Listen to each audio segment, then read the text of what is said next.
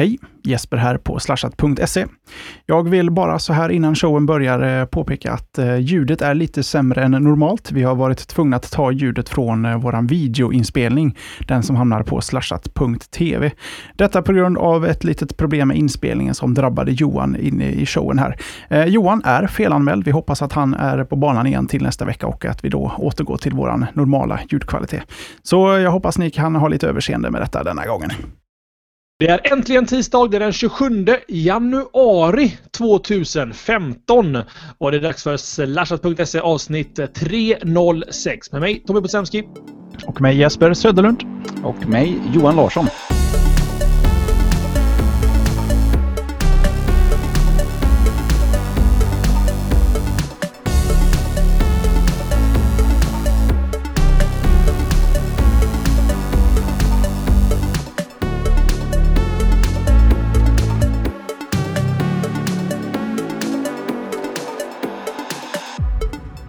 Inte alltid vi säger vår efternamn. Tänkte jag idag är vi lite propra och lite ordningsamma Johan, vad tänkte du?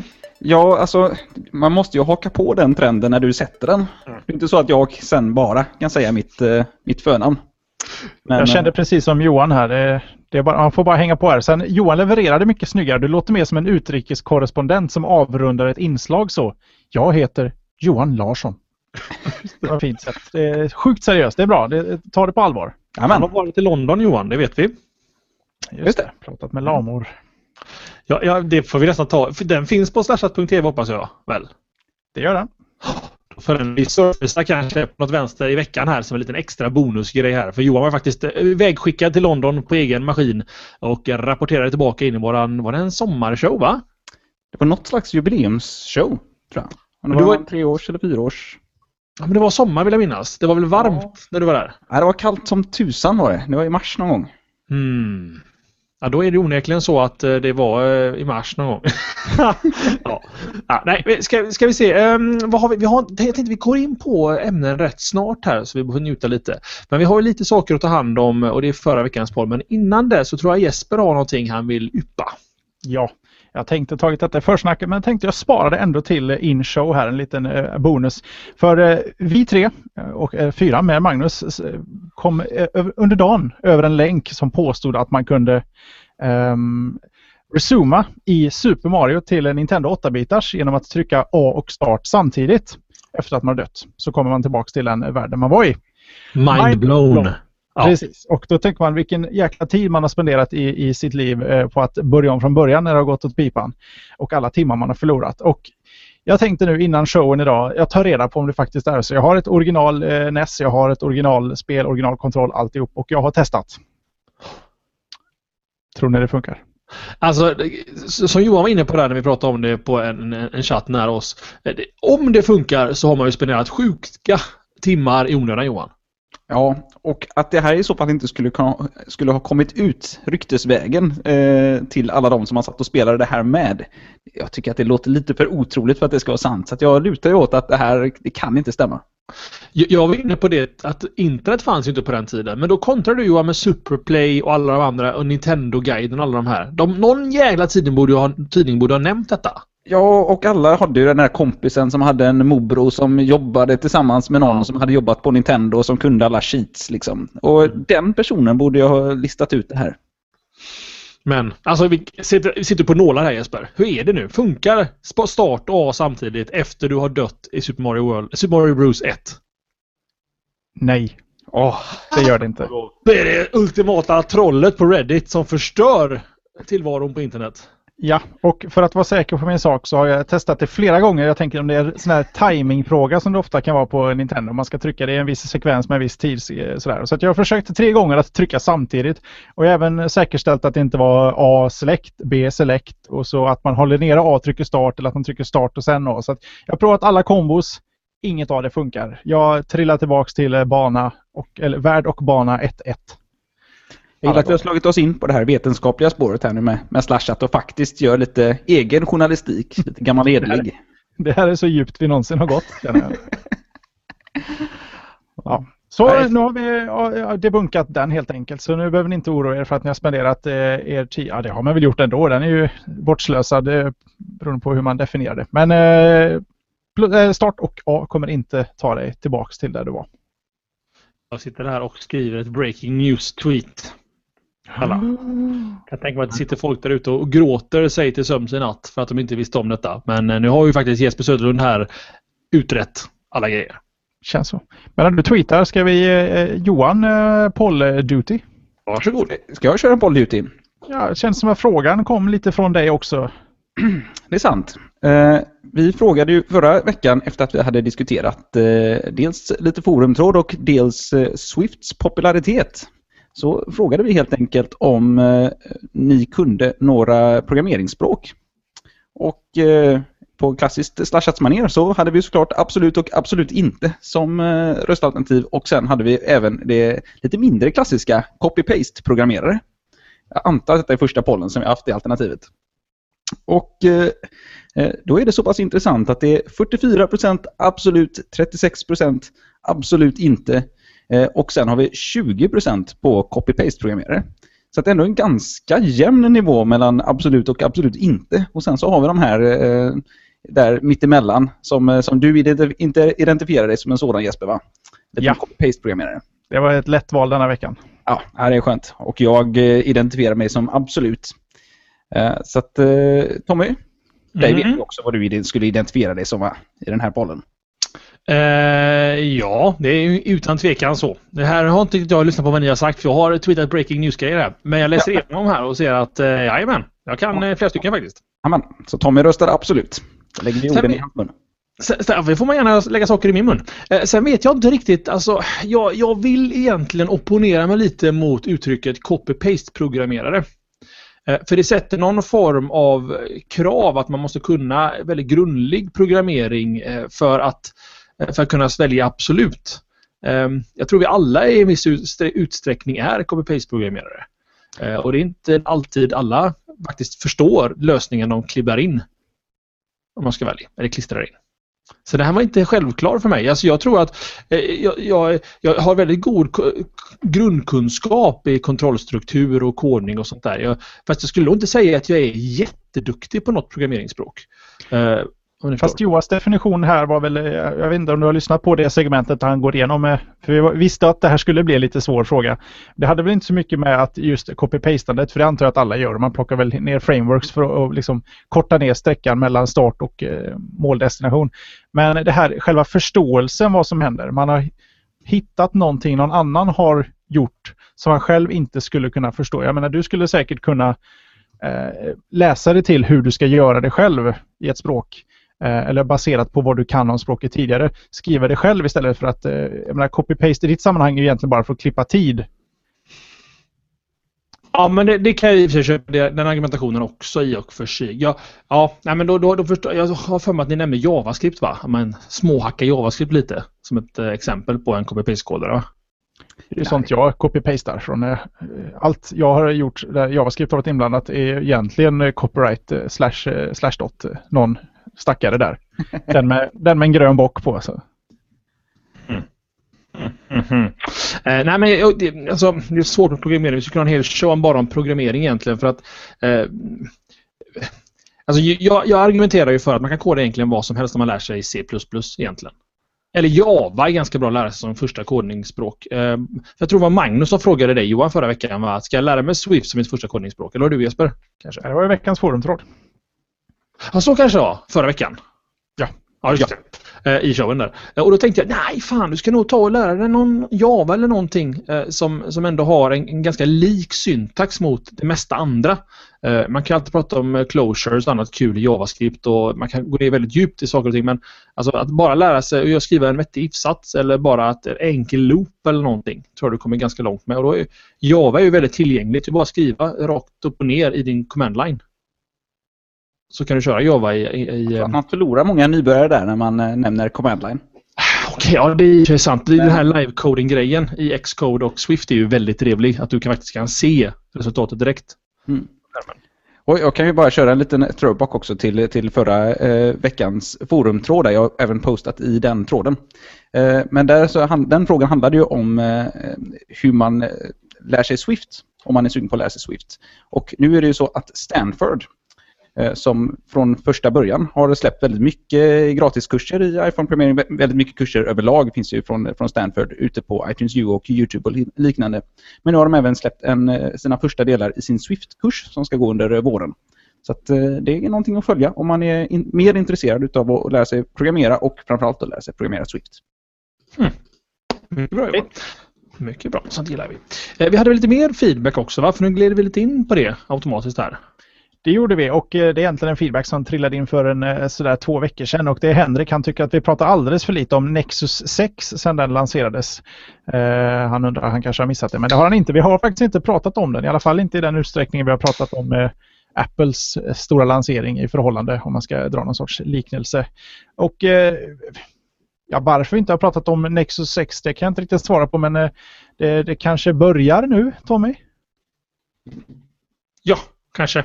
Eh, jag visar Nexus 6 här i bild för er som inte kollar på Youtube-versionen. Eh, och jag tror det har mycket att göra med att varken jag eller Magnus var speciellt eh, peppa på den här telefonen. För mig handlade det mycket om storleken, eller handlade det mycket om storleken, men också att batteritiden hade fått ganska dåligt med recensioner. Det var många som sa att den hade sämre batteritid än Nexus 5.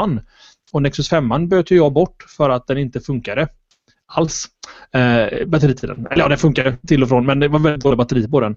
Eh, men sen så verkar det som att eh, Lollipop 501 som släpptes styrde upp mycket av problemen och nu har jag ju episk batteritid på den här. Jag, vad hade du Jesper på din N6 eller eh, iPhone 6? En och en halv dag ungefär va? Jag tar mig två dagar om det inte är så att jag sitter och fullständigt tokhoggar den. Det är inga konstigheter. Jag går ju alltid och lägger mig med mer batteri än, eh, än 50% konsekvent. Ja, men det, det, är samma här. Jag, eh, runt någonstans 50 till 60 procent ligger den på när jag går och lägger mig. Och det är ju jävligt tacksamt, kan jag tycka. För en enhet som, som används ganska frekvent både som podcastspelare och annat. Men varför vi egentligen lyfter upp den här feedbacken just här och nu och för att jag är på plats, det är väl för att när jag pratar om Android närmst kommande månader i alla fall innan jag köper en ny enhet så kommer det vara ur Nexus 6-perspektivet, för det är den enheten jag arbetar och lever med. Och storleken, man vänjer sig i storleken. Det kändes bara stor i början. Ingen som vill säga en mening här? Nej, vi, vi är så grabbiga eh, annars. Ja, det är vi faktiskt. Det är vi faktiskt. Som pojken sa, säger jag då. För att dels så får vi in ja, den vinkeln och så blir det lite mer könsneutralt. Eh, nu tycker jag att vi går vidare till forumet om man vill prata om detta. Det finns forum om man vill snacka om Nexus 6 eh, och andra ställen. Eh, men vi kommer att säkert prata om det till och från framöver. Eh, och såklart, samma sekund som man köper så börjar det snackas om M9 då. HTC One M9. Man kan aldrig vinna i Android-träsket kan jag säga.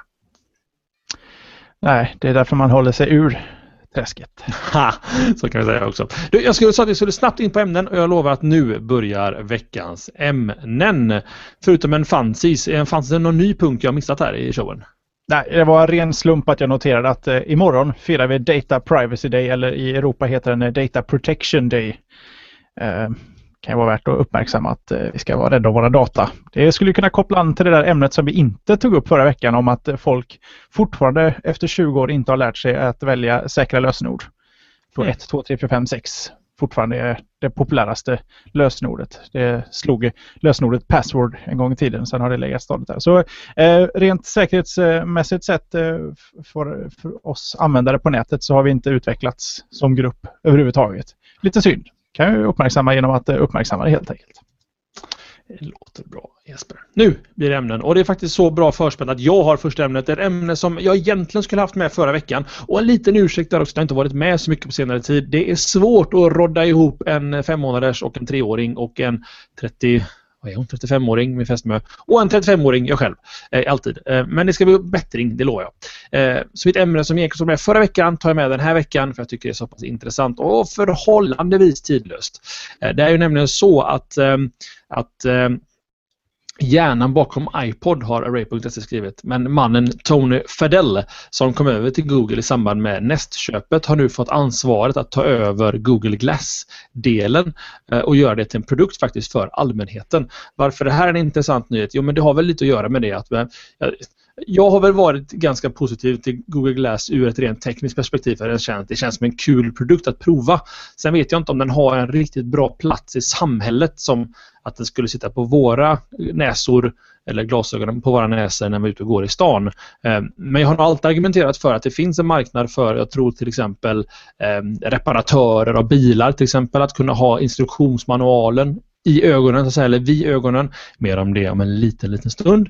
Ehm, eh, eller till exempel polis, kan jag tänka mig, brandkår, eh, serviceyrken, eh, alla typer av sådana grejer där man behöver ha information egentligen framför dig. Men för, för Jesper Söderlund när han ska gå och ta en öl på krogen så tror jag inte Google Glass är en vettig produkt för honom. Den kommer att vara elak och berätta hur mycket kalorier han får i sig per öl han dricker. Inte en kul upplevelse. Ja, ni hör ju. Eh, det är ingen produkt för oss. Po poängen var i alla fall, man, man trodde att det var lite crash and burn på eh, Google Glass. Men det verkar faktiskt som att, att Google har uppgraderat eh, avdelningen så det är inte längre ett Google Labs eller Google X Labs projekt. Eh, utan det är faktiskt fått en riktig avdelning inom Google och satsa på detta. Och Tony Fadell då som har varit med och eh, designat iPoden som jag nämnde i början där och eh, varit med och utvecklat Nest-produkterna står för den här. Så det är väl en ganska väl, vad ska man kalla det för, väl, eh, välrenommerad man att ta hand om en sån här ny typ av konsumentprodukt som egentligen kommer att tror jag kanske definierar en ny marknad. Nu vet vi att Microsoft har saker som Johan kommer prata om alldeles strax här som ligger lite i hand i hand med detta.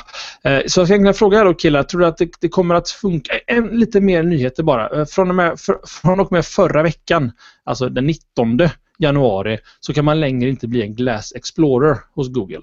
Och det var det ryktet som kom ut först och då tänkte folk att nu är det slut med Google Glass. Men anledningen sägs vara då att det faktiskt är att eh, man nu kommer att eh, kunna köpa dem eller snart man kommer kunna köpa dem som konsument framöver här och då kommer förmodligen priset vara betydligt lägre.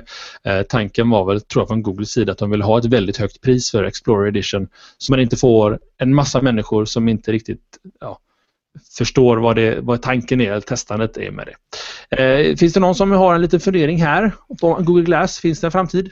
Ja, alltså, jag tycker fortfarande det är roligt att de kallar det för eh, Google Glass Explorer som om det vore något exklusivt. Det är ju egentligen bara eh, 1500 dollar beta-tester. Eh, där man betalar sig för, in i någonting som eh, potentiellt inte ska resultera i någonting som, jag vet inte om det kommer gagna någonting om de som är med i det här programmet kommer kunna få rabatt på nästa version om det kommer någon ny version.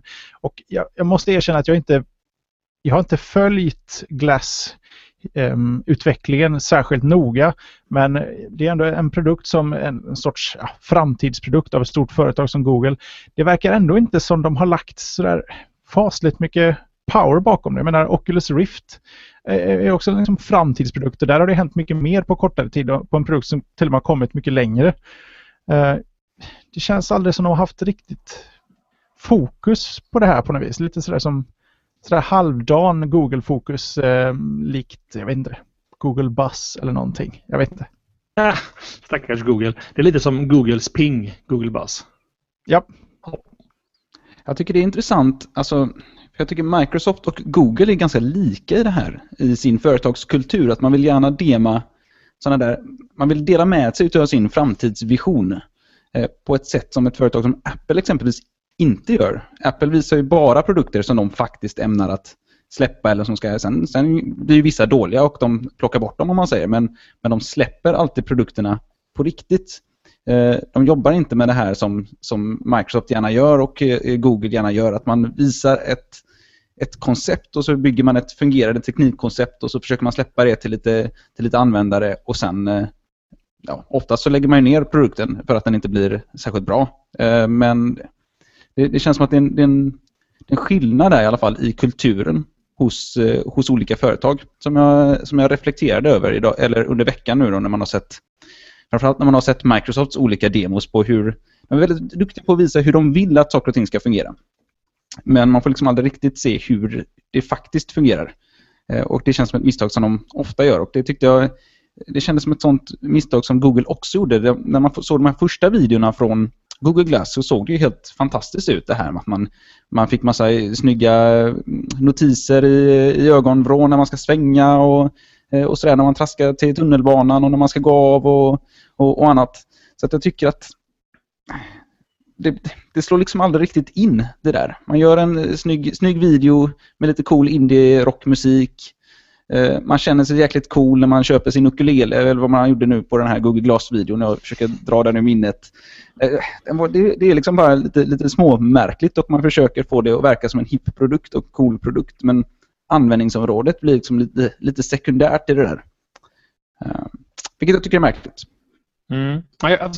Det, det, det, känns som att någon typ av augmented reality eller virtual reality är lite, eh, ligger lite på allas tungor just nu, eller på allas näsrötter egentligen. Eh, jag ska säga, Jeppe vill också säga några ord till. Han ska säga ord. Jag ska tänkte bara Johan att det är helt okej för dig att, gå, att slå ihop ditt ämne med, med mitt ämne för att de, de, går i mina ögon hand i hand egentligen. Men vi kan köra Jeppe först där som hade någon, någon, någonting med här på Google Glass. Ja, det, ja, det är en fråga till dig. Ja, varsågod. Eh, som eh, jag vill inte hänga ut det här nu, men du köper ju allt mellan himmel och jord som har Android i sig. Jajamän. Och är fullt investerad i Googles produkter. Varför har inte du skaffat en Glass Explorer? Um, därför att Google uttryckligen har skrivit att den får bara användas i USA. Att då han kan stänga av den för folk som använder utomlands. Hmm. Så jag vill inte köpa en enhet för 15 000 kronor kopplat till mitt svenska Google-konto där Google har 100% koll på vart jag är någonstans hela tiden. Och sen att de dels går in och stänger av den för mig eller i värsta fall stänger av ett Gmail-konto och Google-konto som hela min företagsverksamhet bygger på. Så det är, det är bara ren självbevarelsedrift. Och de, det står uttryckligen att du får inte använda det utanför eh, amerikansk, eller USAs eh, gränser. Mm. Det var därför... ett otippat svar, men eh, bra. Det makes sense, jag förstår. Eh, för jag var ju faktiskt så att jag var över i San Francisco och hälsade på hos Google. Uh, inte hos, som besökare, eller jag var där bara helt enkelt. Jag var inte där något speciellt ärende. det lät väldigt, väldigt fint där en sekund. Um, och då kontaktade jag faktiskt en PR-människa hos Google för Google Glass och sa att jag kommer över den dagen. Är det okej okay om jag köper Glass på plats med er? För att jag vill prova. Och då sa de där, tyvärr du är, du är inte amerikan och du bor inte i USA. Vi kan inte sälja till dig. Det, det får, vi får vi inte göra helt enkelt. Och du får inte använda den heller utanför USAs gränser. Hopp, tänkte jag. Det var ju synd. Mm. Så väntar jag. Där ser man. Ja, så tänker jag. Hade det kostat 1500 spänn så hade jag köpt den ändå och skit. Nej, det har jag ändå inte gjort för jag vill inte få mitt Google-konto avstängt eller hamna i dåliga dagar. Du hade kunnat koppla den till starta ett nytt konto och bara test vad som helst. Ja, fast då har, då har du inte poängen med Glass. Då får du ju inte e-mailen, notifikationerna och allting. Nej, men det här är ju en Explorer. Du ska ju utforska det på nytt så att säga. Ja, det är för sent nu. Ja, för sent. För sent. Ska, ska vi köra Johan här? För jag är så sjukt sugen på en, en produkt där namnet är så felaktigt så det inte finns egentligen. Mm. För det är nämligen så att eh, det man brukar kalla det här, det som Google Glass försökte göra och det här med eh, eh som man har haft med, det fanns lite mobiltelefonappar för det som var hippa när iPhonen kom och när Androiden kom Eh, Eh, där man höll upp sin, eh, sin telefon mot lite olika eh, grejer och så fick man se lite information om vad det var som, som hände där borta eller vad det var man stod och tittade på. Om man inte visste att det var Eiffeltornet här så fick man reda på att det här är Eiffeltornet. Ehm, och det brukar man ju kalla, inte i folkmun för att det är ingen som förstår vad det innebär, men man brukar kalla det för augmented reality.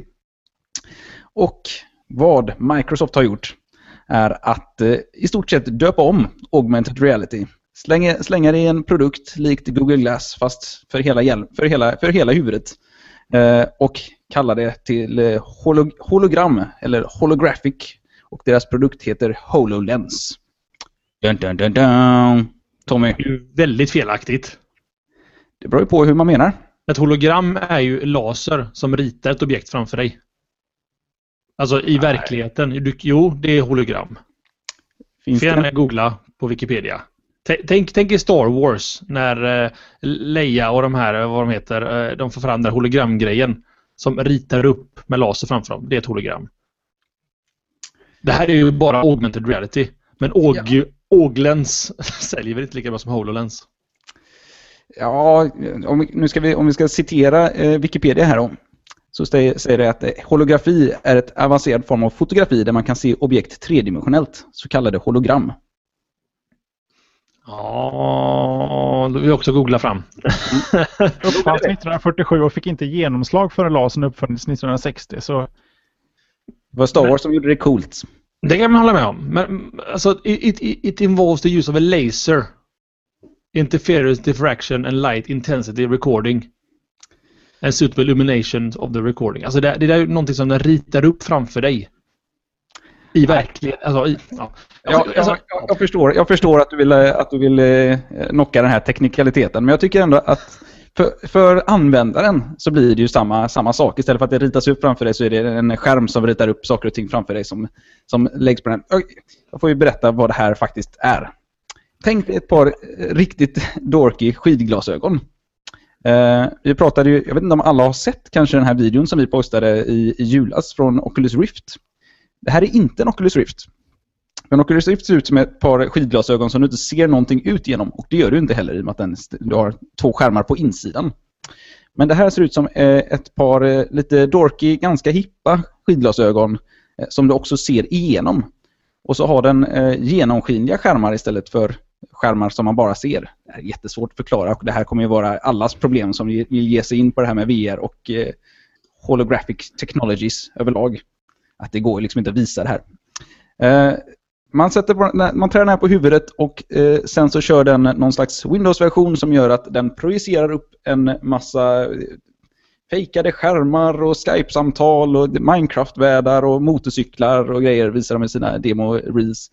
Eh, som eh, runt om i, i ditt faktiska rum så att du, du kan startar du igång Minecraft och tittar på ditt bord där borta så ser du eh, din lilla Minecraft-värld som går där med lite polande bäckar och zombies som springer runt eller vad är det man gör i Minecraft egentligen? Det är något sånt. Bygger. Ja. Ja, jag försökte få fram ett skämt med att det var väldigt pixlig grafik. Minecraft, pixligt, fyrkantigt. Men jag får inte fram ett bra skämt riktigt här känner jag. Nej. Ja. Skämta genom att förklara skämtet. Att du levererar receptet men du, du bakade den inte så att säga. Exakt. Nej, men alltså, du, du är inne på, inne på helt, helt rätt tänk, tänk där med, med Minecraft. Så att egentligen vad du kunde göra var att du kan även interagera med de här Minecraft-världarna. Ett exempel de har att när du spelar Minecraft idag så sitter du framför en skärm och så är det en, en tvådimensionell skärm med en 3D-reflektion eller ett 3D-värld bakom om man säger så, så den visar via pixlar. Eh, här så alltså, har du dina Minecraft-legobitar på ett bord så du kan gå runt bordet och se Minecraft-grejerna i en tredimension, så att säga. Och du kan även interagera med de här bitarna och flytta bitar och sånt där med de här glasögonen. För att du, augment, eller du eh, förbättrar verkligheten eller förändrar verkligheten som du ser genom dina ögon i och med att den här skärmen, genomskinliga skärmen då kan göra detta. Eh, ja, vi kör färdigt din grej Johan, jag har en massa saker att säga. Ja, alltså det finns ju väldigt mycket att, att, tala om här i och med att det är en ny produkt och det är en ny produkt från Microsoft. Det är alltid coolt att både bärsa och hylla. Eh, men vi kommer väl till det man kan säga att den stora skillnaden mellan den här och Google Glass, för de har, på något sätt så har väl de nästan lite samma vision av vad de kan tänkas göra. Men Google Glass var ju alltid till för att du alltid skulle ha på dig. De skulle sitta som en kompanjon i ditt ansikte och du ska traska runt med det hela dagarna. Helst istället för att ha din mobiltelefon med dig.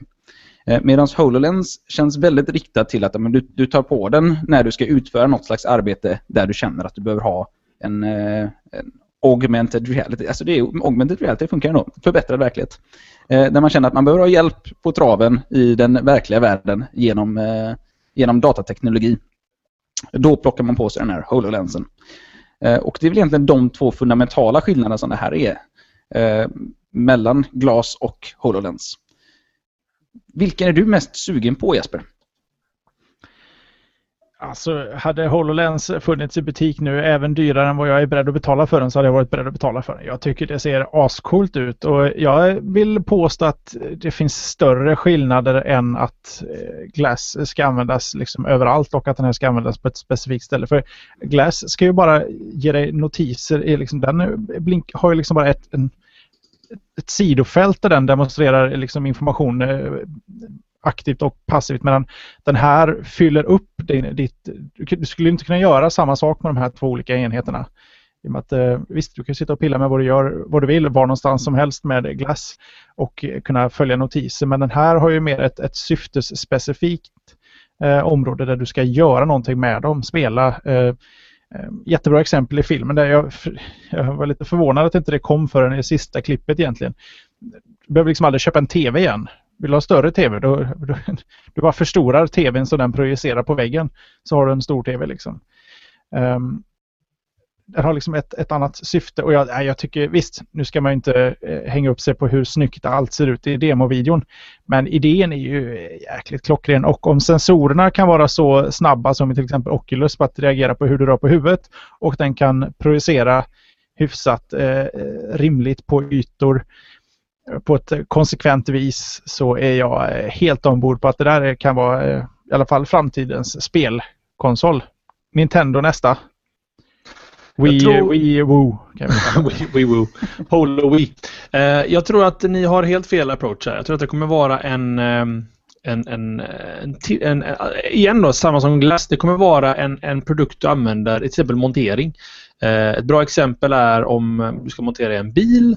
Eh, då skulle du kunna skypa med teknisk support som i, kan, de visar det i demot också, att personen kan rita, alltså den, tredje, den andra personen som du pratar med via Skype kan alltså rita framför dina ögon vad du ser i verkligheten då, mellan måsvingar. Så säg att du till exempel ska, ska laga ett kretskort och så frågar du personen var sitter den här grejen? Så kan han alltså rita i din verklighet och ringa in den här ska du lyfta upp nu. Och så kan du lyfta upp den i verkligheten om ni förstår. Och, alltså, det, och, och, det, var en sån där demo som jag kände att men det där funkar ju inte i verkligheten. För den personen i den demon sitter med en tablet som inte har något känsla för djupet i den där bilden. Och ändå så kunde den här personen så här cirkla runt så här ett avloppsrör och grejer. Och det är så här, demon gör ju ett skitbra jobb med att få det här att se skitcoolt ut när det här kommer att fungera. Men ingen av den här tekniken runt om finns. Det kommer, det kommer inte funka på det här viset. Det är lite sån här fruktansvärt eh, klyschiga Kinect-videon när de så här ställer sig och ska byta däck hela familjen så här, på, på rallybilen när de är ute och kör, eh, ja, just det, kör och det är så, Man spelar ju inte på det sättet. Det är bara onödigt att göra den typen av demo när det inte är så det kommer funka. Man, man, man höjer förväntningarna alldeles, alldeles för högt.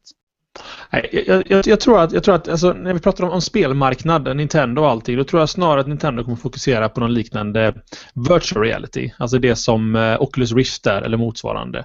Eh, jag tror att det här kommer nog mer vara för faktiskt delvis produktion, alltså för att göra saker med den. Eh, för att kunna, eh, jag även amerikansk militär kan vara intresserad av, av sådana här grejer, att kunna rita data framför dig, att du kan få eh, även bilkörning, racerförare eller vad som helst i verkligheten. Jag tror dock att inte att jag tror inte slutkonsumenter kommer vara målet. Kanske... Men då är det inte Microsoft som gör den produkten. För Microsoft känns ju väldigt angelägna om att det här ska vara nästa, nästa PC. Och de kommer inte nöja sig med att... De kommer ju hellre lägga ner den än att det är tusen rallyförare i världen som använder den. Nej, det är också en poäng. Eh, fast jag vet inte, eh, alltså Microsoft har väldigt hårt kopplade till företag också. Alltså hela businessbiten.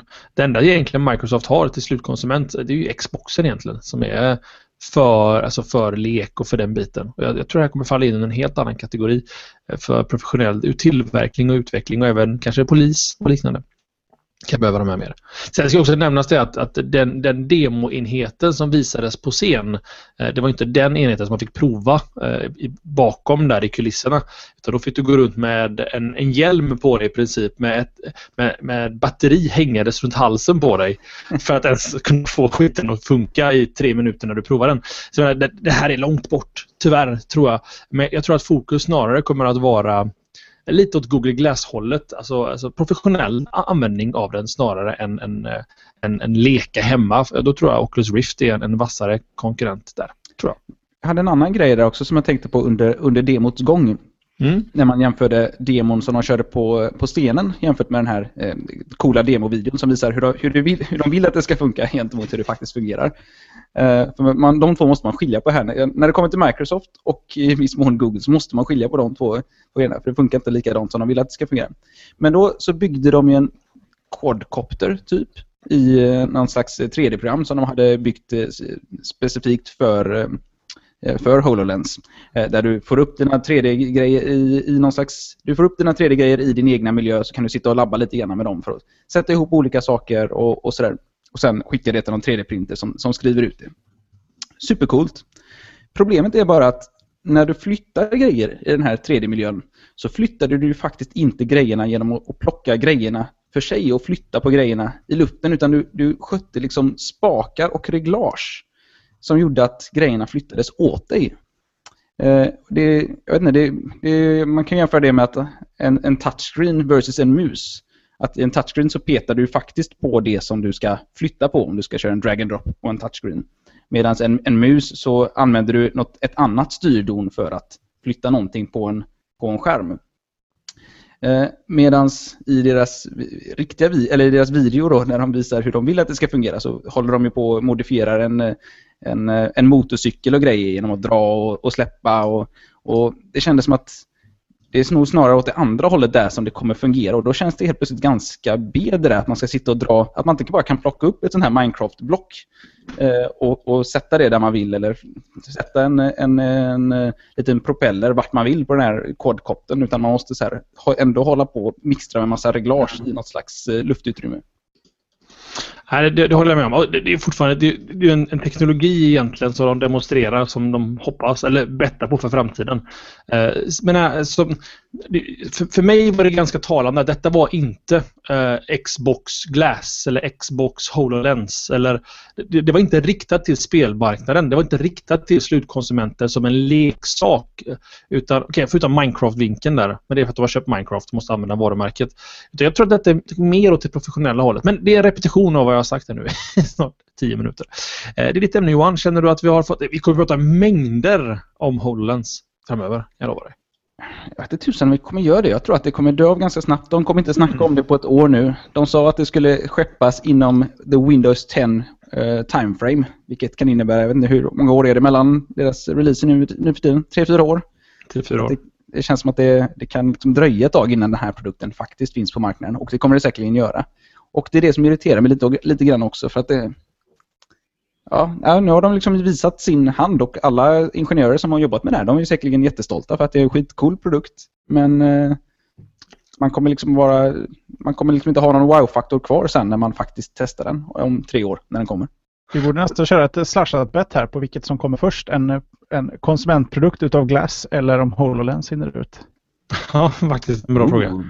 Eh, en liten passus där också. Det, det, sägs vara över tusen personer som har jobbat med den här produkten och den har inte läckt. Eh, och tydligen har, har ingen vetat vad de har jobbat med. Så att de har haft olika kodnamn på detta och även specifika kodnamn för specifika grupper. Så de vet att om den här läcker ut så vet de vilken grupp det är som har läckt ut kodnamnet på produkten. Eh, så att ändå imponerande för det här är ju ganska mycket R&D kan jag tänka mig på en sån här produkt. Absolut, och det är ju, alltså det är ju eh, det är bra att investera i den här tekniken för den här tekniken kommer ju vara viktig i vilken produkt som den än kommer hitta, fram, hitta in i i framtiden så kommer ju den här teknologin som man har forskat kring eh, det, det, man kommer kunna dra nyttiga lärdomar av det vad, vad man än slutar i. Utan tvekan. Eh, när vi ändå pratar lite Microsoft, jag nämnde ordet Xbox där till och från, så måste vi också bara dra igenom det här lilla korta ämnet. Eh, och det var, alltså, dels så presenterade Microsoft en eh, plethora av grejer under förra veckan. Eh, men vad som också presenterades, som kom lite, inte i skymundan, utan det var väldigt intressant för mig som gamer och Xbox-gamer, det är ju att Microsoft kommer att öppna för strömmande spel från Xbox One. Det innebär alltså det samma lösning som eh, Steam in-home streaming. Det säger du inte fort på fyllan. Eller Nvidia Game Stream. Även Playstation, är ni Sony-grabbar, har väl samma va? Jajamän. Och Nintendo kan man väl också säga i viss mån har samma i och med att man kan streama, eller Wii U kan man ju streama till den här kontrollen och skärmen i kontrollen. Men, men, men i Sony-ankdammen där så är det väl så att du streamar bara till PS Vitas va? Ja, eller deras Sony-telefoner kan man väl göra det också tror jag. Okej, okay, ja, men då är det lite närmare det som Microsoft gör här. För att du kommer nämligen kunna strömma spel till Windows 10 och tablets som kör Windows 10. Ehm, och, och, du kan även styra då spelupplevelsen på din tablet med din Xbox One-kontroller. Ehm, så att man skulle med ganska billiga medel kunna ha sin Xbox One på nedervåningen och sen när man går och lägger sig och spelar en stund till så kan du bara dra igång spelet på nedervåningen. För det kan du göra via din mobiltelefon redan idag med eh, Smart Glass. Så kan du starta spel på Xboxen på nedervåningen och du får upp bilden på din sovrums-TV till exempel. Om du har den kopplad till en Windows 10 tablet eller en Windows eh, 10-laptop eller något motsvarande. Eh, och spela då. Då sköt, kommer ju all, ja, ni vet ju hur det här in-home streaming funkar egentligen. Det är ju Xboxen som sköter all, all power egentligen. Och så skickar den bara en bild remote till en annan skärm. I centrum för den här upplevelsen står, står någonting som heter, eller en app som heter, förlåt mig, den nya Xbox-appen för Windows 10 står i centrum för allt detta. Eh, och en annan intressant grej som också görs det är nu att du kommer även kunna bygga spel som kommer att kunna spela mellan Windows 10-enheter. Det kan vara allt från tablets upp till datorer, då, alltså gaming-riggar, kommer att kunna spela tillsammans med Xbox One-spelare. Fable Legends är det första spelet som har det här stödet. Och Det innebär helt enkelt att jag kan spela Fable Legends på min Xbox One i soffan medan Johan spelar det på Windows 10 på sin spel-PC. Eh, och vi kan spela tillsammans. Han skakar, han skakar på huvudet. Har jag fel eller vill du inte spela det? Nej, jag vill inte spela det och jag vill inte spela det på min PC som jag tar. Ah, fair enough. Men eh, det, informationen var i alla fall rätt. Du, ja, det, det är bra. Nej, nej, nej. nej Eh, så att, nej, så att, och, och, det är lite intressant för mig för då, då gifter sig egentligen två spelvärldar som jag, som jag alltid har varit investerad i. Både dels PC-spelvärlden och Xbox-spelvärlden. Eh, en intressant grej skulle kunna till exempel vara Battlefield 5 då, som lär väl vara på G. Om man skulle kunna faktiskt spela både med samma karaktär, och det förstår jag menar att jag gör, låser upp vapen även på min PC. Och att den upplåsningen även hänger med över till Xbox One när jag vill spela lite single player missions där eller vad jag nu vill göra, eller spela med andra kompisar. Eh, det ska vara ett kort ämne och det lovar att vara ett kort ämne. Så att, eh, intressant i alla fall för mig som är Microsoft Gamer kan man väl säga och se vad det här tar vägen. Och så har jag skrivit som sista lilla kommentar här. Nu har jag två Sony-killar framför mig som inte kommer kunna bolla så mycket med. Men det kanske är dags att köpa sig en Windows Tablet, någon liknande Surface-variant att ha i sängen och mysa med. Jesper, du har varit lite Surface-sugen. Men hårdvaran där räckte inte till va? Ja, det, var, det var många saker som strulade. Den som är intresserad av det kan läsa på ray.se. Jag testade Pro 3. Eh, alltså, jag är lite skeptisk. Jag, det, jag, tror det här är en extremt nischad sväng och vi ska inte fastna i en diskussion här som sagt. Men att, spela, att flytta det till mobilen och spela i sängen. Okej, okay, ska du liksom, hur ska du lägga mobilen i sängen för att kunna ha kontrollen? Då köper jag hellre att man kan koppla in sin laptop eller lägga, ställa en tablet någonstans och spela. Men känns som eh, få procent av spelarbasen kommer använda det här. Och jag vet inte hur det är på Xboxen men i alla fall på PS4 det är långt ifrån alla spel som har stöd för det här. Det måste ju byggas in specifikt stöd för det här i spelet. Där har till och med Sony fått betala skadestånd för att de har gjort marknadsfört sin Remote Play-funktion som en generell funktion, vilket det inte var. Och det är rätt, rätt få spel som har stöd för det.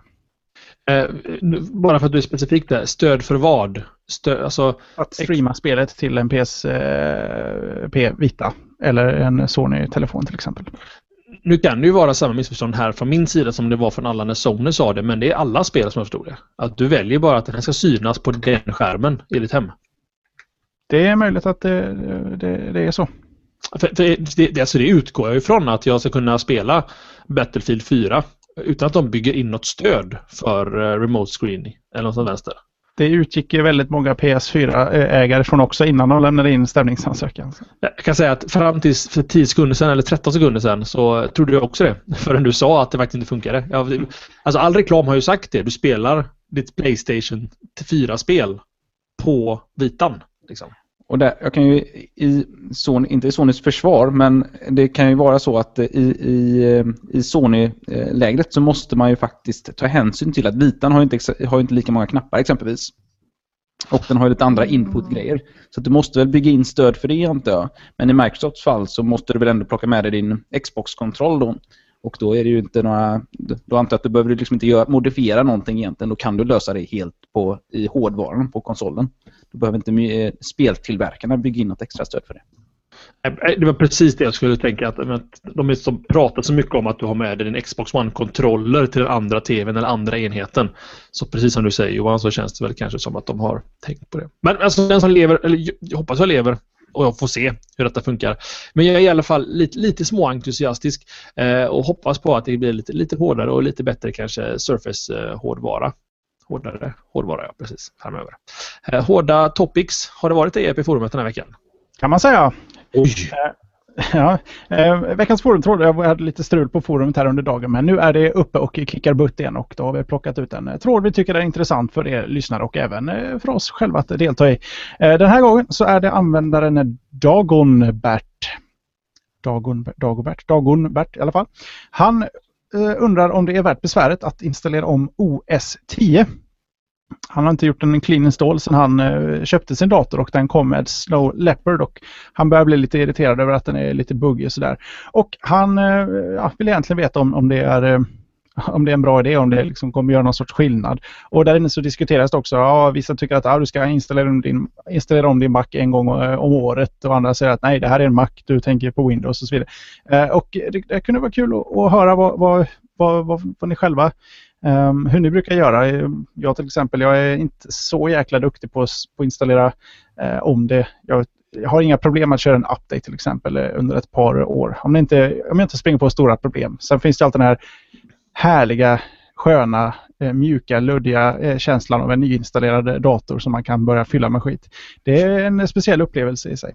Så eh, ventilera gärna era åsikter om eh, just eh, hur ni tycker att eh, Dagonbert ska göra. Och det hittar forumet på forum.array.se. Den här tråden heter Ren installation av OSX och den ligger i mjukvara spel. Tommy? Jag ska också ge mig in där faktiskt och, och tipsa lite om olika install scripts som man kan eh, använda. Eh, jag vill minnas att jag tipsade om någon app som hette Backerup eller sån här. Hette Jesper, minns du det? Jag kommer inte ihåg men jag minns att eh, jag tyckte att inte det är lite som att köpa pizza och så ber man någon äta upp den åt den. Det är ju lite roligt att installera om saker liknelsernas kung eh, Jesper Söderlund. Men eh, det var Magnus kanske som var lite sugen eh, på detta. Poängen var i alla fall att du skulle lätt kunna återställa en enhet eller en dator i ett färskt tillstånd genom att den ominstallerar alla appar, drar ner alla settings och allting. Men all lull-lull som har man att dra på sig genom åren här skulle försvinna. Jag lovar att ge mig in i forumtråden och tipsa lite om det, eller re-tipsa om den, den applikationen. Great. Det har varit mycket snack om virtual reality ikväll Johan och någonting säger mig att du vill inte släppa den pucken än va? Nej, det vill man absolut inte. För att den andra stora aktören i eh, virtual reality-spacet, om vi nu ska kalla Microsofts eh, entré här för att de ska bli en aktör i virtual reality, eh, är ju faktiskt eh, Facebook med eh, deras eh, nyförvärv Oculus Rift. Jag glömmer ibland att eh, Facebook faktiskt har köpt dem och tänker på det dem. Det kommer vi bli väldigt smärtfullt medvetna om en vacker dag. Ja, jag har också en känsla utav det. Men eh, jag tror inte det. tänker jag att de är ett så här litet indieföretag som bara gör coola grejer. Jag, jag, jag, tror inte det. Jag tror att Mike, eller Facebook kommer hantera Oculus Rift som Instagram. Man får faktiskt det... ge Facebook att de har ett bra track record med att inte paja deras förvärv. Det, utmärkt. Det utmärkt. Det, alltså, det enda de har till Instagram var väl bara att man kan logga in med Facebook-konto. Man kan. Man måste inte. Man kan. Ja, och att de håller på att testa en massa annonser. Men, uh... Ja, men om det... Okej, okay, det skulle kanske vara det. så det verkar. Men mm. Oculus i alla fall har ju hittills i alla fall varit ganska så förknippad med spelbranschen. Eh, de flesta demos som har visats och de flesta de kallade upplevelser som har visats eh, har liksom haft rötterna i spelbranschen och tittar man på Youtube exempelvis så är det mycket speldemos och folk som spelar olika sorters spel och vi spelade under den här julspecialen eh, vars eh, Youtube-video vi har uppe på slasha.tv eh, spelade ju lite olika så här, småspel och ett eh, skräckspel och sådär. Eh, så det har varit väldigt, väldigt spelinriktat. Men nu vill Oculus själva ändra på det. Så de har startat en liten intern grupp på företaget som heter eh, Story Studio. Som är en liten eh, filmstudio där eh, bland annat en ex-animatör från Pixar ingår. Och deras första film, Lost, heter den. Det ska man inte förknippa med tv-serien Lost som aldrig slutade och sen slutade. Den första filmen den debuterade på Sundance i veckan och har fått ganska bra eh, omdömen. Folk tycker att det är en ganska fräck upplevelse. Och det är egentligen, eh, jag läste någon förklaring utav den här, eh, nu kanske man inte ska spoila någonting då, men det är en fem minuters video. Det är mer av en sån här Pixar short-video än en eh, två timmars Michael Bay-film. Eh, ja. Ja, det var lite besviken. Men man kan göra coola, coola historier ändå. Nej. Eh, inte utan explosioner. Falskt. Eh, den här filmen handlar om eh, en slags eh, stor jätterobot som har förlagt sin hand någonstans i en skog. Och du som åskådare då vaknar upp i, i skogen bredvid den här handen och tittar dig omkring lite grann. För att det är det som är fräckt med den här typen av film, om vi nu ska kalla det för film, är ju att det finns ju liksom ingen riktig... Det är inte någon som bestämmer kameravinkeln åt dig. Utan du tittar ju runt inuti det här rummet och försöker...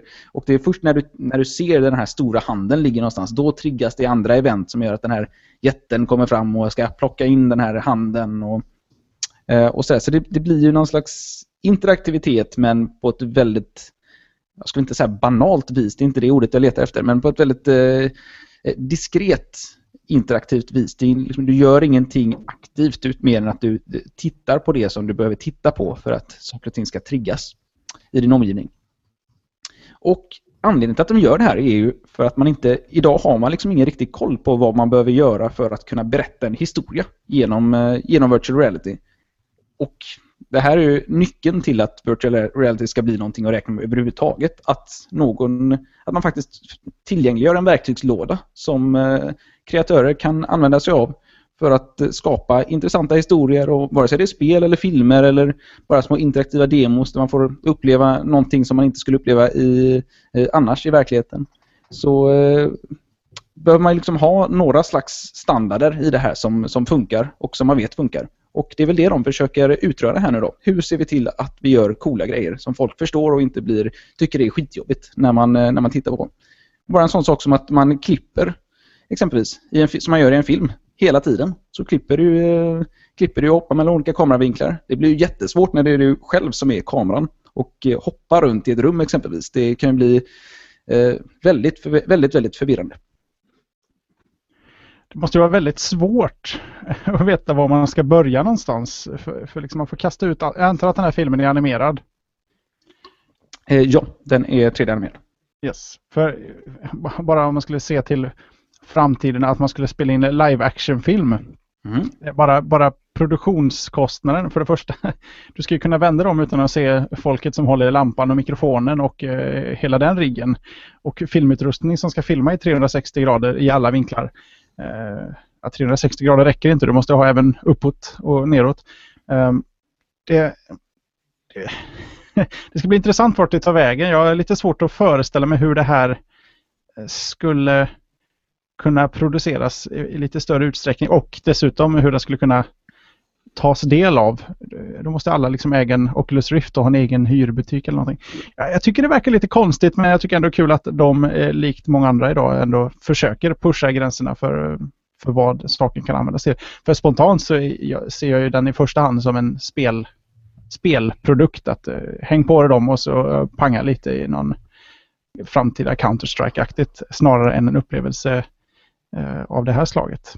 Jag, efter att ha testat alla de här olika små demosarna som finns så ser jag det nog mer och mer som en upplevelseprodukt faktiskt. Att man trär på sig de där. Jag vet inte, vi tittade ju på den här Paul McCartney-konserten exempelvis som är inspelad i eh, eh någon slags 360 graders eh, grej där också.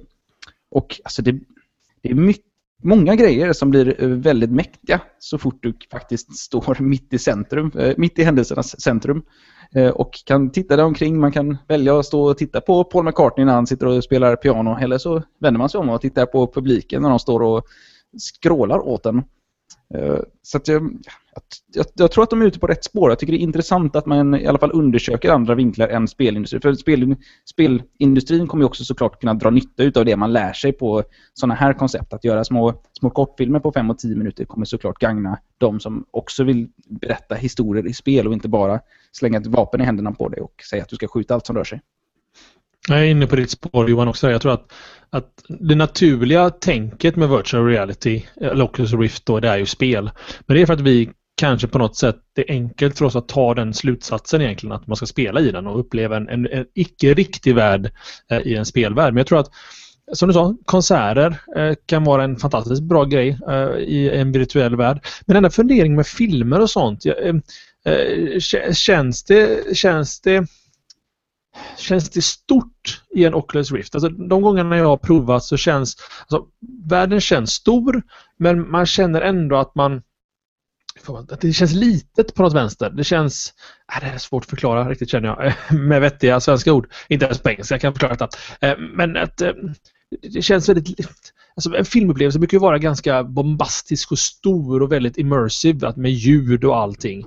Jag funderar på om man kan få den med en Oculus Rift. Det skulle vara kul att prova detta demot. Eller filmen. Jag tror att man kan få det. Jag tror att anledningen till att vi inte kanske har sett det hittills är att de som hittills har gjort demos är ju folk som är utvecklare som gillar att hacka lite grann när man har hackat in stöd för Oculus Rift i befintliga spel exempelvis och, och sådär. Och då har man liksom inte riktigt man, man har hela tiden prackat på Oculus-stöd på saker och ting som inte var gjorda för Oculus från början. Mm. Men om man designar och bygger någonting för Oculus från början så har man ju möjlighet att, att ta det i beaktning såklart och bygga saker som gör att det känns maffigt även där. Så mm. det är väl en, det är väl en liten, liten fråga om hur man lägger upp sitt, eh, sitt, sitt berättande. Vad kommer hända med de här filmerna? Vet man det? Kommer de liksom ingå i någon sorts eh, showreel eh, för demo utvecklarkittet eller ska det, liksom, det är ju fortfarande ingen produkt menar jag. Nej, det ska bli intressant att se eh, om de släpper de här till befintliga Oculus Rift. För den här, de här nya körs nämligen på deras nya utvecklarkit som de kör internt som jag inte tror att man kan köpa än. Mm. Eh, så att den använder väl säkerligen lite teknologi som gör att, den, att saker och ting funkar ytterligare lite bättre. Jag tror att den har eh, mm, högre upplösning på skärmen och den har ännu bättre tracking på huvudet och sådär i och med att den har massa här små, små vita prickar på, eh, på visiret och sådär. Eh, men frågan är om de också kommer släppa det här till befintliga eh, Oculus. Men som sagt, det, du är inne på det. De har inte ens släppt Oculus Rift till, eh, som en konsumentprodukt till privatpersoner. Så det är väl först då som man gör det eh, och kan släppa den här typen av grejer. Hmm. Ja, alltså onekligen virtual reality, eh, augmented reality och holo reality, vad Microsoft vill kalla det för, eh, är onekligen på tapeten. Eh, det är mycket Microsoft ikväll och mycket Apple förra veckan och det känns ändå som att vi håller kvar lite i Apple-träsket va? Det gör inte det Jesper? Nej, absolut inte. Jag tänkte vi skulle prata mer Windows. Sa jag inte, vad sa jag nu då? Apple. Nej, jag menar ju så nära jag lyckades med en trippel kombo där i Segways ikväll. Nej då, eh, Microsoft ska jag prata om Jesper, eller hur? Bla, bla, bla, bla. Ja, fast ja. Apple eh, eh, lurkar lite i, eh, i hörnet av rummet i det här ämnet ändå. Så att, det, du får ett halvt rätt. Ja, det räcker inte kan jag säga. Nej, så kanske det är. Vad jag tänkte prata om? Jo, det är att, ja, som vi har pratat om, det är massa nytt från Microsoft i och med Windows 10-eventet förra veckan. Men en sak som jag tyckte stack ut lite som jag eh, tycker är en intressant utveckling och det här kommer också brygga in i ett ämne som vi förhoppningsvis hinner med här. Det, det gör vi säkert, de kommer att flytta ihop strax. Det är att eh, med Windows 10 så kommer Skype att bakas in i eh, operativsystemet.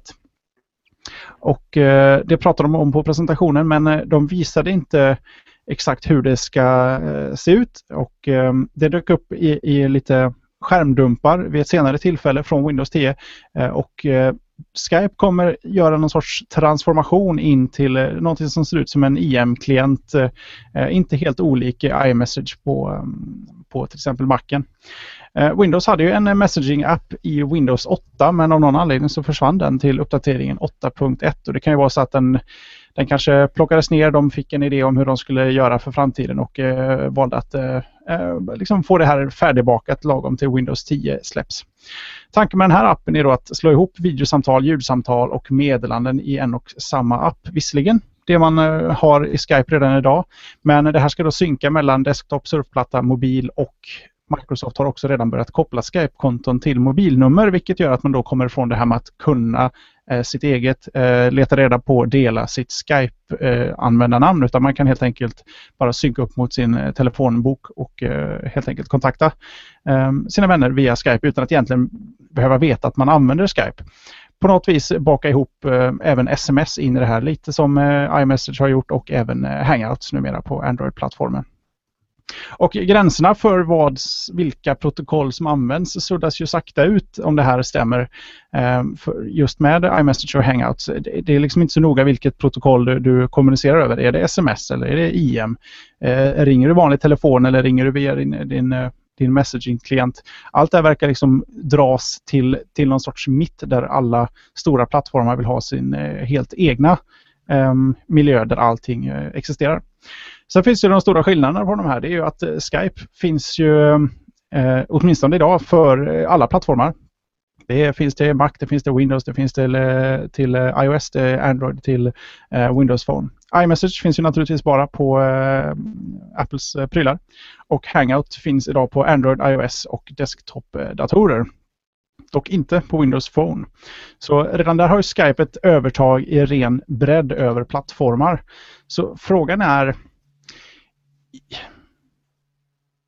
vad, vad, vad, tänker ni? Eh, jag frågar med, med Tommy. Alltså, ska, ska, vi behöva, ska alla plattformar ha sin egna miljö där samtal och meddelanden eh, liksom lever utanför tredjepartstjänster som Facebook Messenger, WhatsApp, eh, eh jag kommer inte på fler, Quick eh, och så vidare. Är det, är det här framtiden?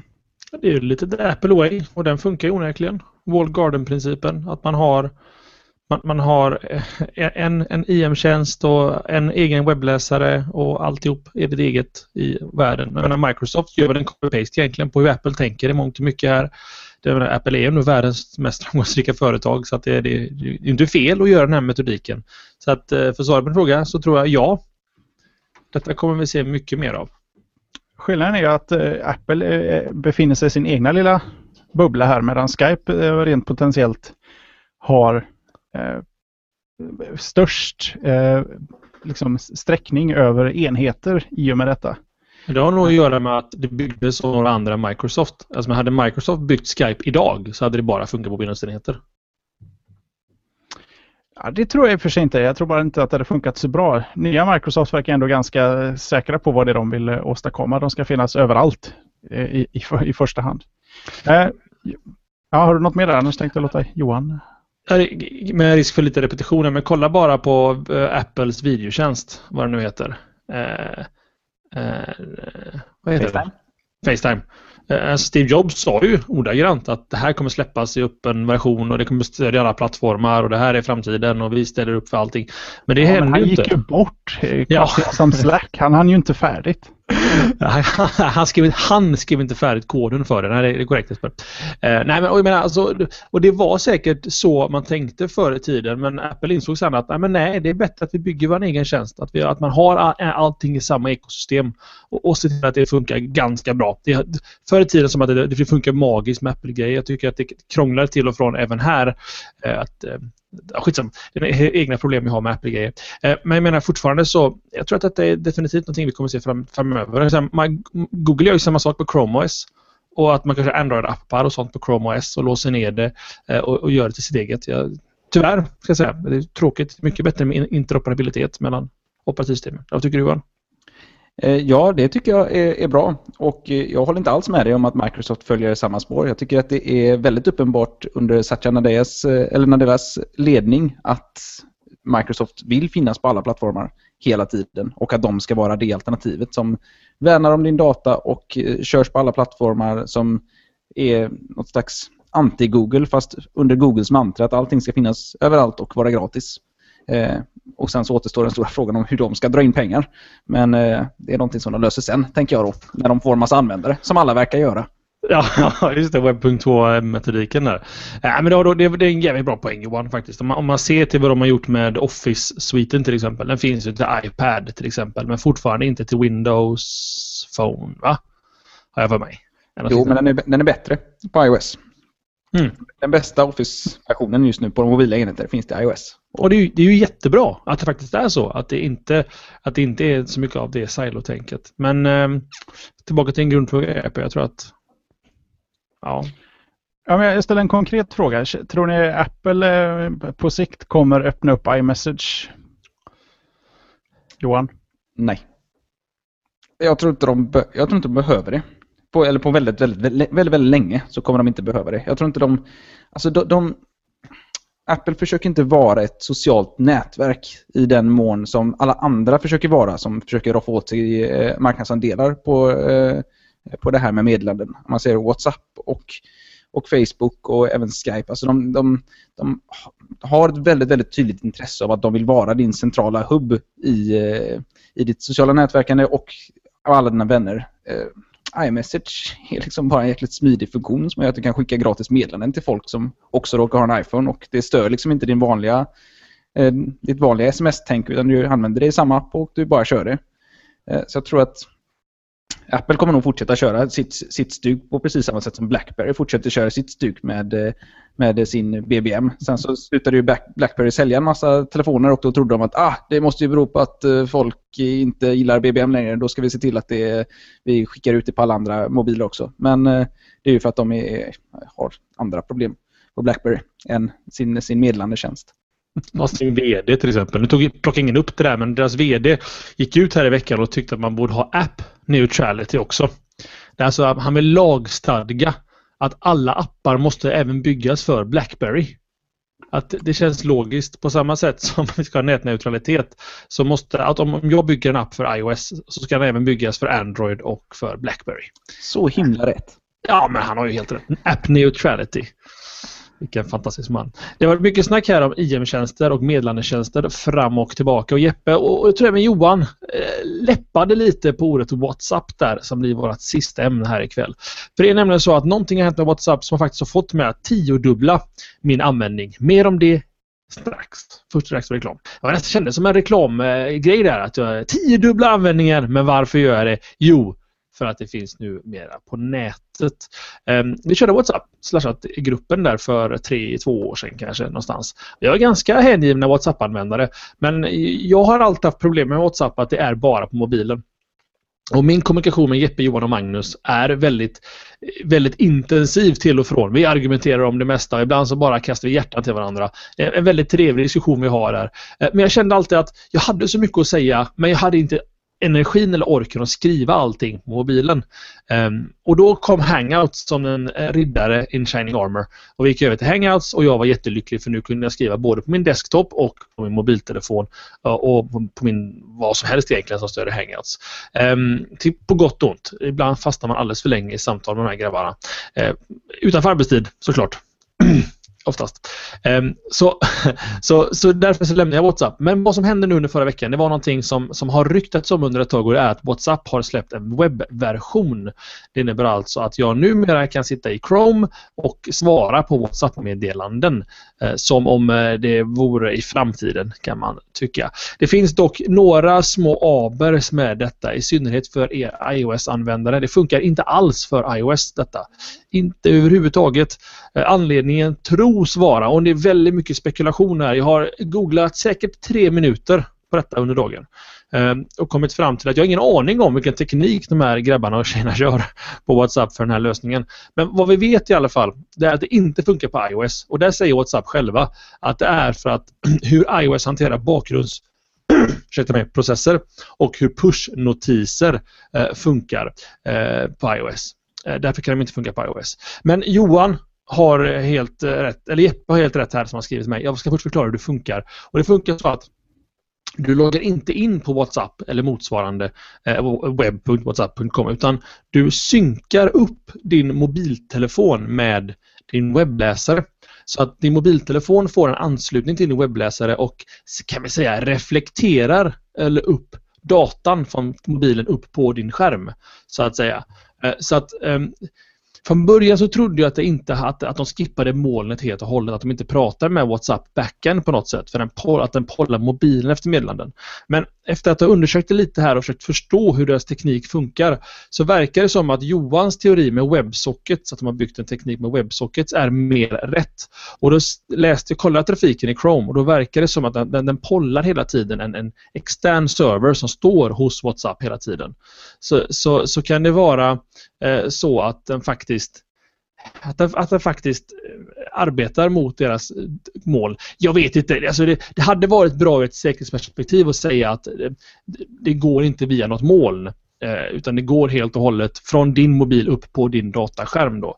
Det var ett bra säkerhetsperspektiv i alla fall. Nu vet jag inte överhuvudtaget hur det funkar. Eh, vidare då. Eh, och, varför, och, Det funkar inte på iOS som jag sa. Och en annan grej som är lite tråkigt för den, den, den eh, organiska webben det är att det bara funkar i Chrome. Och här har jag försökt gräva fram varför det bara funkar i Chrome. En Reddit-tråd sa att det har att göra med WebRTC-stöd i Safari. Men då var Johan snabb att påpeka det att men det funkar fortfarande inte i Firefox som har samma WebRTC-stöd som till exempel Chrome. Så jag vet inte om det är någon, någon Chrome Extension Voodoo eh, någonstans Eh, som, som, som skapar detta, eller kravet för det. Eh, men i alla fall, många ord här, men det funkar bara på Android, tror Windows Phone och Chrome. Google Chrome. Eh, vilket onekligen är är inte bra Johan, eller vad tycker du? Nej, alltså jag, min känsla är ju att det här enbart är någon slags lathet från utvecklarnas sida. Och lathet är väl, är väl, är väl synd att säga. De har ju såklart lagt ner mycket energi för att få det här att fungera i slutändan. Det är en cool teknisk lösning som de har valt. Men jag tycker man ser mer och mer det här. Eh, framförallt eh, på den, den webben som pysslar med ny teknik och gör roliga fräcka saker för webbläsare. Att Chrome krävs nästan alltid för att testa uh, coola nya demos. Och det har egentligen inte så mycket att göra med dem, uh, att inga andra, webb, uh, inga andra eh, webbläsare stöder de teknikerna. Utan det ofta bara att att man orkar liksom inte riktigt testa i mer än en webbläsare och man kör allting. Man sitter och utvecklar i Chrome så att man kan liksom bara garantera att det, att det kan köras i Chrome och då sätter man ibland också till och med någon liten jäkla flagg där som säger att bara Chrome får köra den. Alla andra visar vi ett litet felmeddelande för.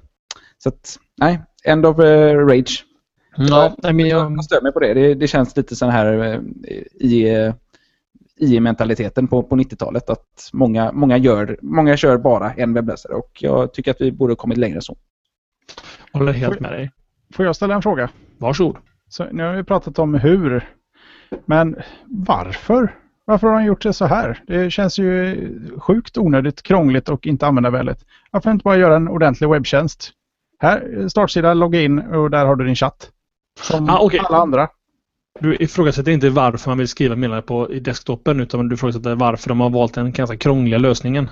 Ja, som funkar för extremt, ja, extremt få är väl att ta i, men det, ta, ta hangouts, ta du kan, du kan liksom, det finns hur många klienter som helst som gör att du kan chatta på vilket protokoll som helst i, i en webbläsare. Varför den här sjukt krångliga lösningen? Jag tror av ett 18 in... miljarder kronors företag. Jag tror att det är en lösning som de har byggt in sig eh, från första början. För att det har ju varit väldigt tydligt. Alltså den tekniska lösningen från början har ju bara har, har ju medfört att man bara kan köra det på en enda klient samtidigt. WhatsApp. Du kan bara knyta ditt telefonnummer till en enda klient för att den använder dig som ett, eh, som ett ID. I, I alla fall förut så använder de ju Jabber som, eh, som protokoll och då är ditt telefonnummer det IDet. Så då kan den bara gå till den kan enbart gå till den klienten som är uppkopplad och därför så tvingas de nästan göra en sån här lösning för att för tillfället så har de ingen och det borde de väl kunna lösa antar jag men för tillfället ja, de så har de ju sig inte upp ur de gräver sig bara djupare här. Ja, vilket är jäkligt märkligt. Men det, men det har ju också att göra med att du kan liksom inte återställa om du tappar bort din telefon och inte har på säkerhetskopiering exempelvis eh, utav eh, dina WhatsApp-meddelanden så kan du aldrig få tillbaka dina WhatsApp-meddelanden för att det ingenting, finns ingenting där som lagras på servern vad jag förstår. Utan den bara relayar till, eh, till din telefon hela tiden. Mm. Jag är inne på ditt spår Johan. Jag tror också att det är ett arkitekturiskt problem som de valde för länge sedan att köra så här. För att de tänkte nog inte längre än näsan i just det perspektivet. Uh, sen som CP sa, för 18 sa du miljarder dollar? 18 miljarder ja så, så borde du ha lite ekonomi att kanske göra en ny lösning och sen migrera över folk till den nya lösningen. Det kan ju vara en sån här doppa fötterna i vattnet princip att de bara vill, de slängde upp den här lösningen, alltså utan att gå in på, på eh, bråk här om iOS och Android, men majoriteten enheter ute i världen är Android-enheter och majoriteten eh, webbanvändare är Chrome kanske bara sa då att vi har en lösning som funkar för de här två största plattformarna. Låt oss bara prova och se. Jag menar, om, det inte, om folk ändå inte använder webblösningen så behöver vi inte lägga så mycket tid på det. Jag menar, tittar på min statistik så har jag ju tiodubblat säkert min, min användning av WhatsApp sedan förra veckan. Bara för att jag kan skriva nu på, på datorn och svara folk. Så det, det, kan vara en doppa fötterna i vattnet grej och bara känna av lite hur det funkar. Den nämns ju inte på WhatsApps startsida. Den har ju bara hittat in i deras blogg. Ehm, så så här långt så är det väl inte en, en riktig produkt än. Men eh, bara lite snabbt om WhatsApp. Jag, jag, jag kollade lite snabbt här. Jag tror jag har skickat åtta, åtta WhatsApp sedan 2013.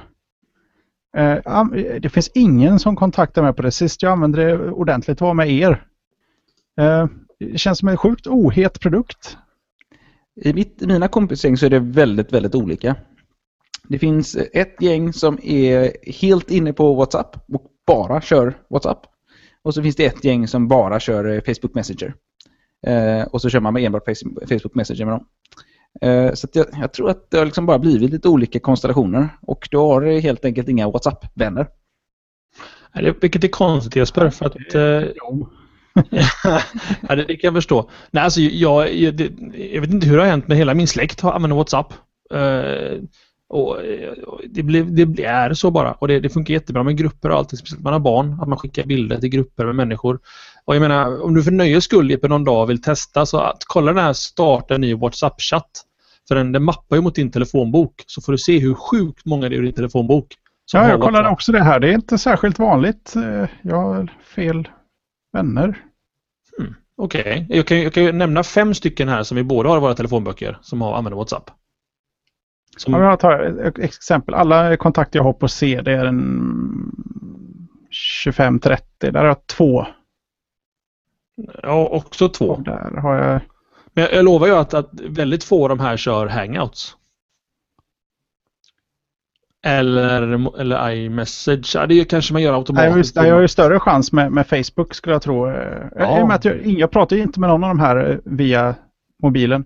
Och det, det här knyter väl an lite till våran poll sen också. Men eh, Ja, Det är nu egentligen tror jag. Va? Ska, ska du ta den här detta? nej, det kan vi göra. Ja, ja. Så har vi bakat upp två ämnen och en poll i ett här. Eh, veckans frågeställning, ja, vi har väl eh, förenklat lite men eh, frågan är skickar du meddelanden helst från mobilen eller datorn? Och då är alternativen mobilen eller datorn. Och eh, ja, jag kan ju svara på det här nästa vecka lite djupare men eh, ja, släng inte WhatsApp. Det finns i webbläsaren för iOS. Men och just det, när vi ändå är inne på det. Det är en teknisk fråga när ni ändå var inne på webbsocketar och andra saker. Um, batteritid, borde, någonting händer ju på Android-luren under tiden du har det i webbläsaren antar jag. Jag har inte... Ja, det borde du göra. Jag har inte märkt någon skillnad. Jag kan kolla lite snabbt bara och se vad, eh, vad batteritiden säger för användning för just WhatsApp.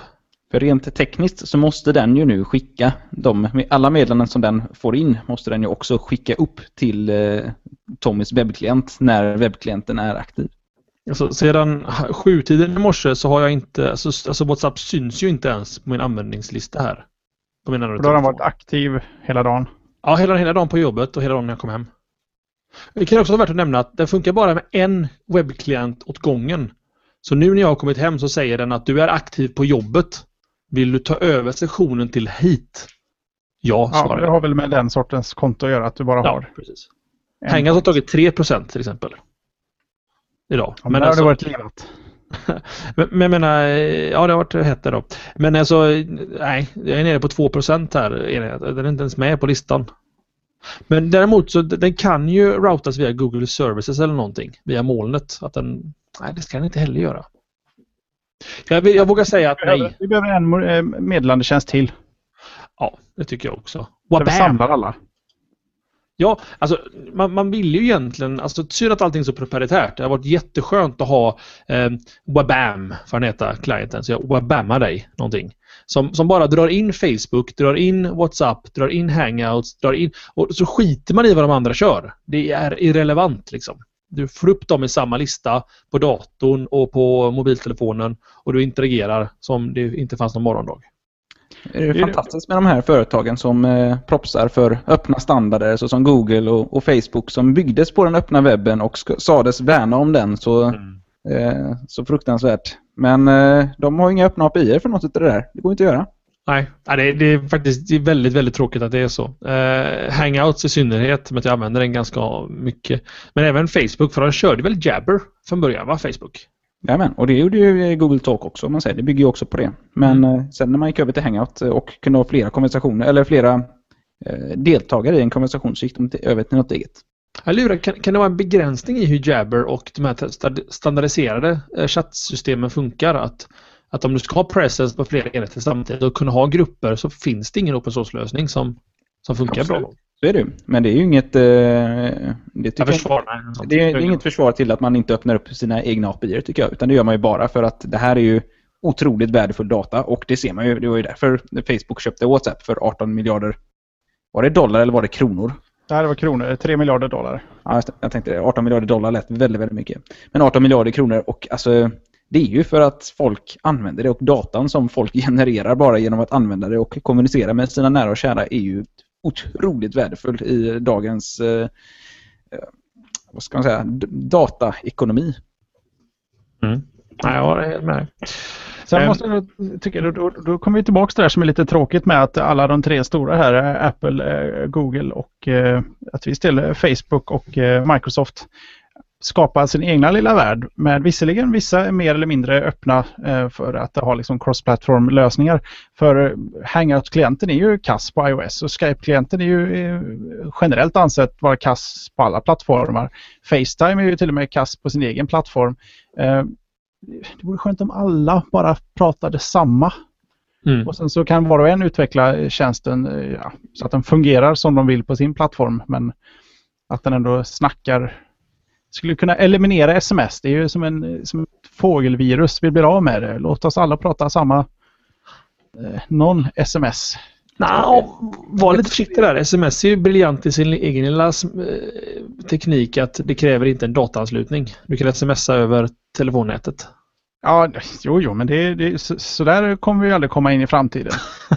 ska, men med den inställningen. ska ju data vara eh, mer pålitligt än telefonnätet, tänker jag. Jag, jag, tror, jag tror tyvärr att, att, Twitter hade ju den filosofin från början. Det, det skulle, de skulle vara en plattform för andra att bygga på. De bjöd in utvecklare och sa att utveckla här har jättebra, eller hade jättebra API-er. Allting var frid och fröjd och nu stämmer de folk till vänster och höger som har Twitter-klienter egentligen och gör det jättekomplicerat. För att de vill dra alla till sina officiella klienter för att det är där pengarna finns på något sätt. Förmodligen via reklam eh, och den typen av grejer. Jag tror att den som Johan var inne på, den öppna, glada, kärleksfulla webben är kanske slut. Webb 2.0 är över. Webb 3.0 är proprietära silos egentligen. Den hann, hann ju aldrig riktigt bli glad, den glada webben. Den har alltid varit ganska hård och oförlåtlig. hård och får hålla det de lovar överlag. Precis som våran show som faktiskt nu börjar vara till ända. Det, visst Johan... Hård och oförlåtlig. Välkommen till slashat.se.